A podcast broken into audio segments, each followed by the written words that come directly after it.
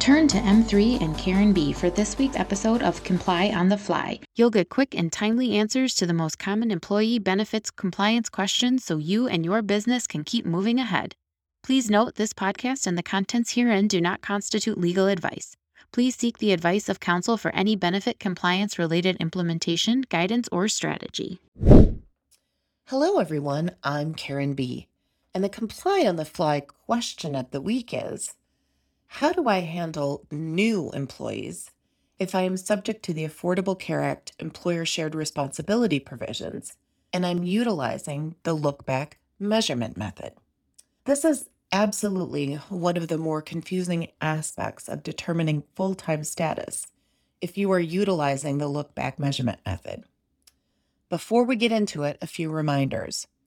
First, the ACA shared responsibility provisions apply to employers with 50 or more employees. How the threshold of 50 is determined can be found in our ACA preparedness guide. And Employers subject to these requirements must determine full time status, which means 30 or more hours per week, using one of two methods either the monthly measurement method or the look back measurement method, which we have covered in previous episodes. The look back method, of course, requires you to look back over a period of time, typically 12 months, to determine full time status going forward for ongoing employees. But what about new employees? Let's start with a reminder that there are only four categories of employees that the ACA recognizes full time, part time, variable hour, or seasonal. There are no categories for, let's say, temporary employees or interns or substitute teachers, just these four. So it is very important at the time of hire that you categorize someone correctly, at least as much as you can. Full time employees, those you reasonably expect to work 30 or more hours per week at the time of hire, are easy. You make an offer within 90 days of employment. Subsequently, you use the monthly measurement method on these newer full time employees until they are with you for one full ongoing measurement period. Then, of course, their status is determined by that 12 month measurement period.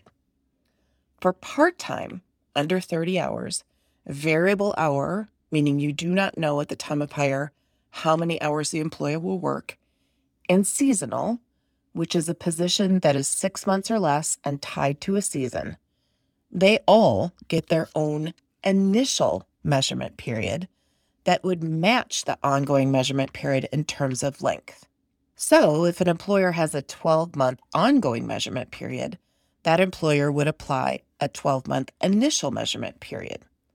And that would start either on the date of hire or the first of the month following date of hire. If an employer hires many part time, variable hour, and seasonal employees each month, it might be easier to group all employees hired in any given month together and measure them starting the first of each month. Once the clock starts ticking, hours are tracked to determine if at the end of that initial measurement period, these new employees hit the 30 hour average in those 12 months.